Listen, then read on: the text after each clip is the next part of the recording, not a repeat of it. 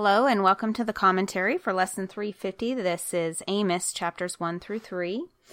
So I'll be honest, I didn't like this reading, so I plowed through. I read three chapters and I figured, well, you know, nobody really loves... First of all, I don't love the wartime stories, and nobody really likes reading about God's wrath and judgment, right? So I figured, well, we can get through Amos a lot quicker if I just plow through, so I read three chapters. So the reading was a little bit long. However, in my studies, because I did still try to give it due diligence, even though I didn't love the reading, um, I found out a lot of cool stuff. So hopefully this won't be too long, but I will start out by saying, um, in Amos chapter one, it says, "This message was given to Amos, a shepherd from the town of Tekoa in Judah. Um, he received this message in visions two years before the earthquake." So I want to say a couple things about that. First, Amos is a prophet for God. I love that he was also a shepherd. We see throughout the Bible that God loves to use shepherds because I think they're more available to him. He was from the land of Judah, but he actually prophesied for about ten years to the northern land of Israel. And so he has this message and visions of an earthquake, and two years before it happens. And interestingly enough, a later prophet, Zechariah, refers back to that earthquake. So I just like to find the connections in the Bible. And so I wanted to read that to you. It's Zechariah chapter fourteen, verse five. And here he's warning the people of Israel about God's wrath and the coming doom. And, you know, prophets are so popular when they bring all that gloom and doom news. And he refers back, like I said, to the earthquake mentioned in Amos one. So here's what he says. He says, "You will flee as you did from the earthquake in the days of King Uzziah of Judah." So I just wanted to share that connection with you because I like that.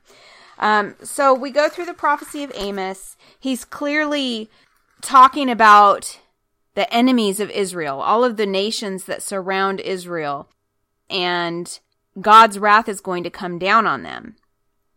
And so you can be sure, you know, that the Israelites are going, yeah, take that, enemy nations, when they're hearing all this prophecies of all this doom and wrath that's going to come down on their enemies. But then we see in Amos two, then he starts talking about Judah and Israel. Now this is hitting a little closer to home. So they, they go from, yeah, take that, enemy nations, to, wait, what? So I'm sure they were surprised by that. And we'll get to that. But um, I want to back up just a couple things that I noted in chapter one. It says, "This is what he saw and heard from the Lord. The Lord's voice will roar from Zion and thunder from Jerusalem." So that's God's wrath. That's, he is angry with them. They have not been following after him. And God is merciful and patient and kind, and he wants to bless his people. But there comes a point where he has to say enough is enough. And it says, um, "The lush pastures of the shepherds will dry up. The grass on Mount Carmel will wither and die." Now, my study Bible points out that Carmel means fertile field. So it's the fact that it's pointing to to Mount Carmel as an example and saying this will wither and die and the pastures will dry up. This was fertile land. It was great soil, and they hardly ever had a drought there. So that just gives you an idea of the seriousness of the drought. And then we talk about, and you you saw the repeated phrase where it kept saying, "This is what the Lord says, the people of," insert nation here, "have sinned again and again, and I will not let them go unpunished." So God is just saying, enough is enough. This is what you all are doing, and this is what's going to happen to you. And so he goes first to Damascus. He's talking to Damascus, then he's talking to Gaza, then he's talking to Tyre, then he's talking to Edom, then Ammon, then Moab. These are all enemies of Israel, and Amos is declaring prophecy of God's wrath against those nations. A couple interesting things about the different nations that I wanted to point out. First of all, when it talks about um, Damascus, in the first section. It says in verse five, I will break down the gates of Damascus and slaughter the people in the valley of Avon. I will destroy the ruler in Beth Eden, and the people of Aram will go as captives to Kir. Now, saying that to those people, Aram is like saying to the Israelites that they will go back to Egypt. And the reason um, Bible scholars say that is because if you look forward in Amos chapter nine, verse seven, it says, Are you Israelites more important to me than the Ethiopians? Asks the Lord. I brought Israel out of Egypt, but I also brought the Philistines from Crete and led the Arameans out of Kir.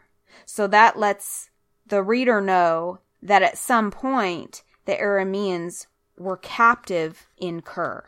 And so here he's saying they will return to Kir. They will have to go back into captivity as part of their punishment.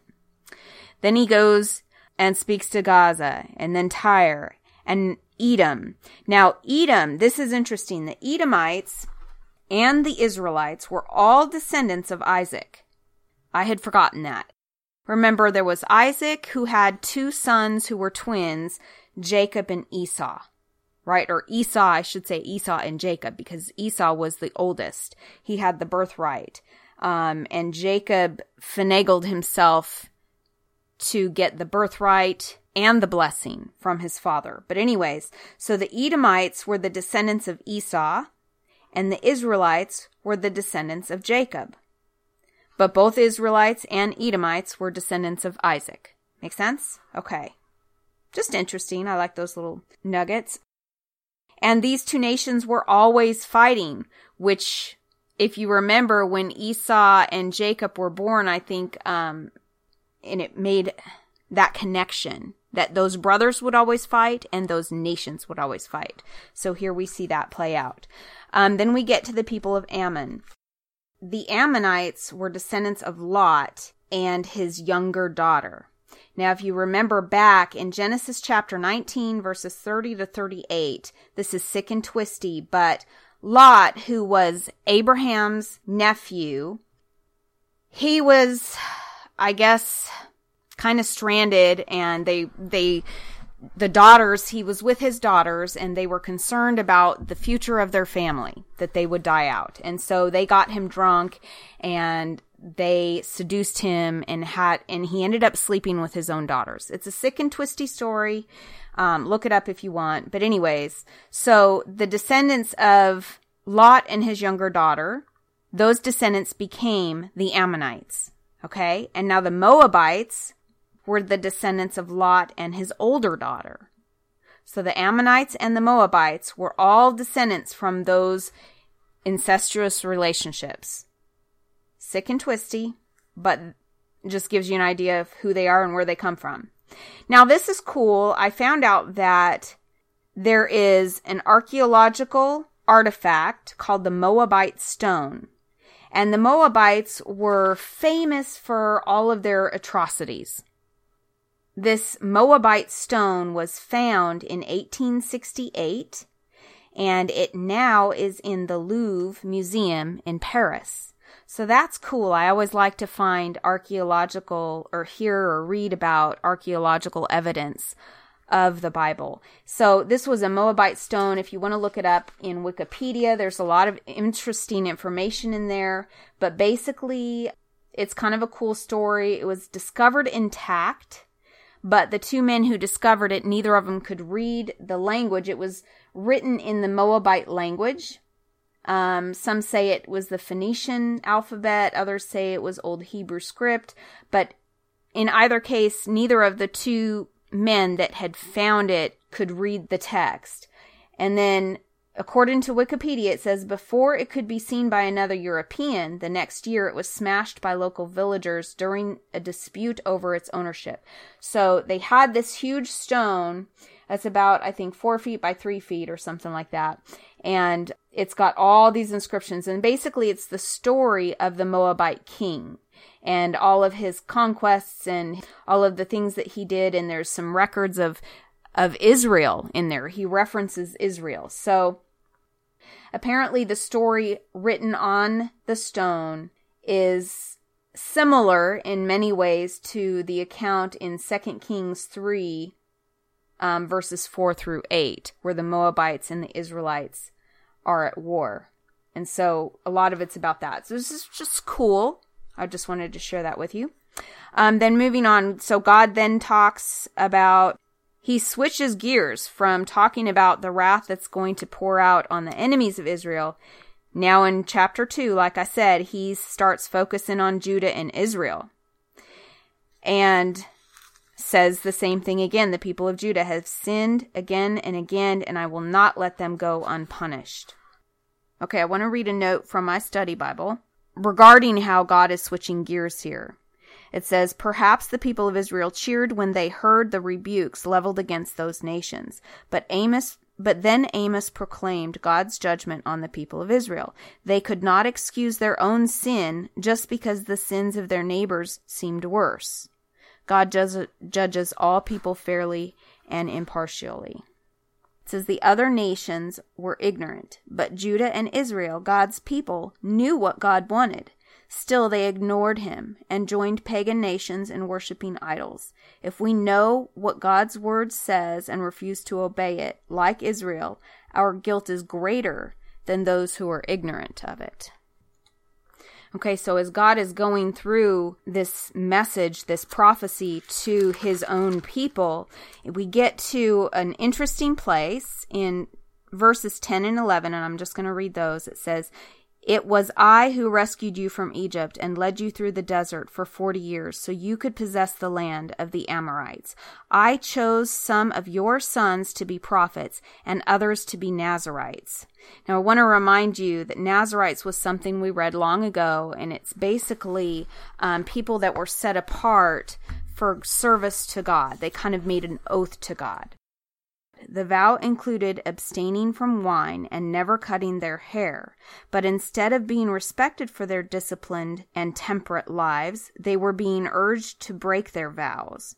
If the Nazarites were corrupted, there would remain little influence for good among the Israelites. So that was the beginning of their trouble, right? They turned bad to good. And when there's no good people left, it all starts to crumble. And yeah, in verse twelve, it says, but you caused the Nazarites to sin by making them drink wine, and you commanded the prophets to shut up. So yeah, you got rid of all the good people. And that's the beginning of the end. So um, then in on verse six, in verse sixteen, Amos says, on that day, the most courageous of your fighting men will drop their weapons and run for their lives, says the Lord. So now Amos is referring to a time where even the mightiest, bo- most boastful, arrogant warriors who think they're tough stuff, they're going to drop their weapons and run, which is obviously a sign of cowardness, that God's wrath and his punishment that he will dole out will be so frightening and so swift and just that there will be nowhere for them to go to safety. It, and this prophecy is fulfilled about thirty to forty years later. Assyrians will attack Israel, they will destroy Samaria, and they will take the people captive. Verse or chapter three, verse one and two, listen to this message that the Lord has spoken against you, O people of Israel and Judah, against the entire family I rescued from Egypt. From among all the families on the earth, I have been intimate with you alone. That is why I must punish you for all your sins. You know, sometimes we don't like being corrected. We don't like being punished. We don't like trials in our life. And not all of our trials come from God. Some of them just come as a result of our stupid choices. Um, but sometimes they do. And we can think of those times, and I've referred to scripture about this before that has helped me. James chapter one, verses two, three, and four says, dear brothers and sisters, when troubles of any kind come your way, consider it an opportunity for great joy, for you know that when your faith is tested, your endurance has a chance to grow. So let it grow, for when your endurance is fully developed, you will be perfect and complete, needing nothing.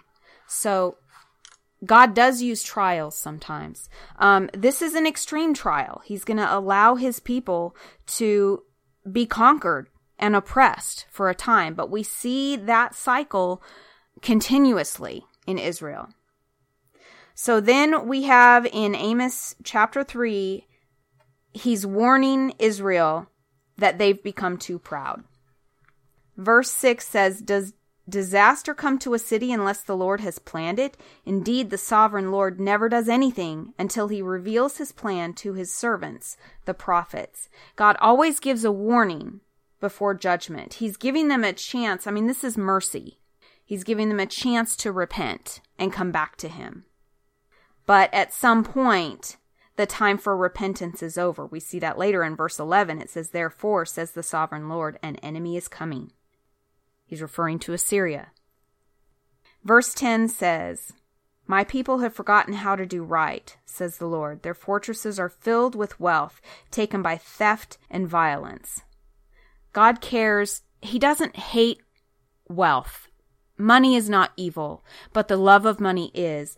There is ample ample scripture about how we earn our money, how we get our money. We must do it through fair and just means.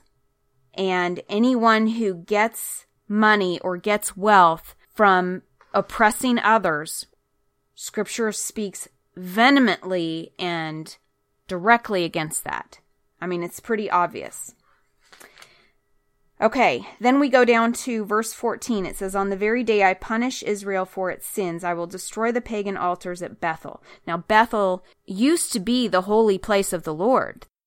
That's where they need to go to go to the holy temple to worship God. But they have desecrated it so bad, these are pagan altars now. And it says, The horns of the altar will be cut off and fall to the ground.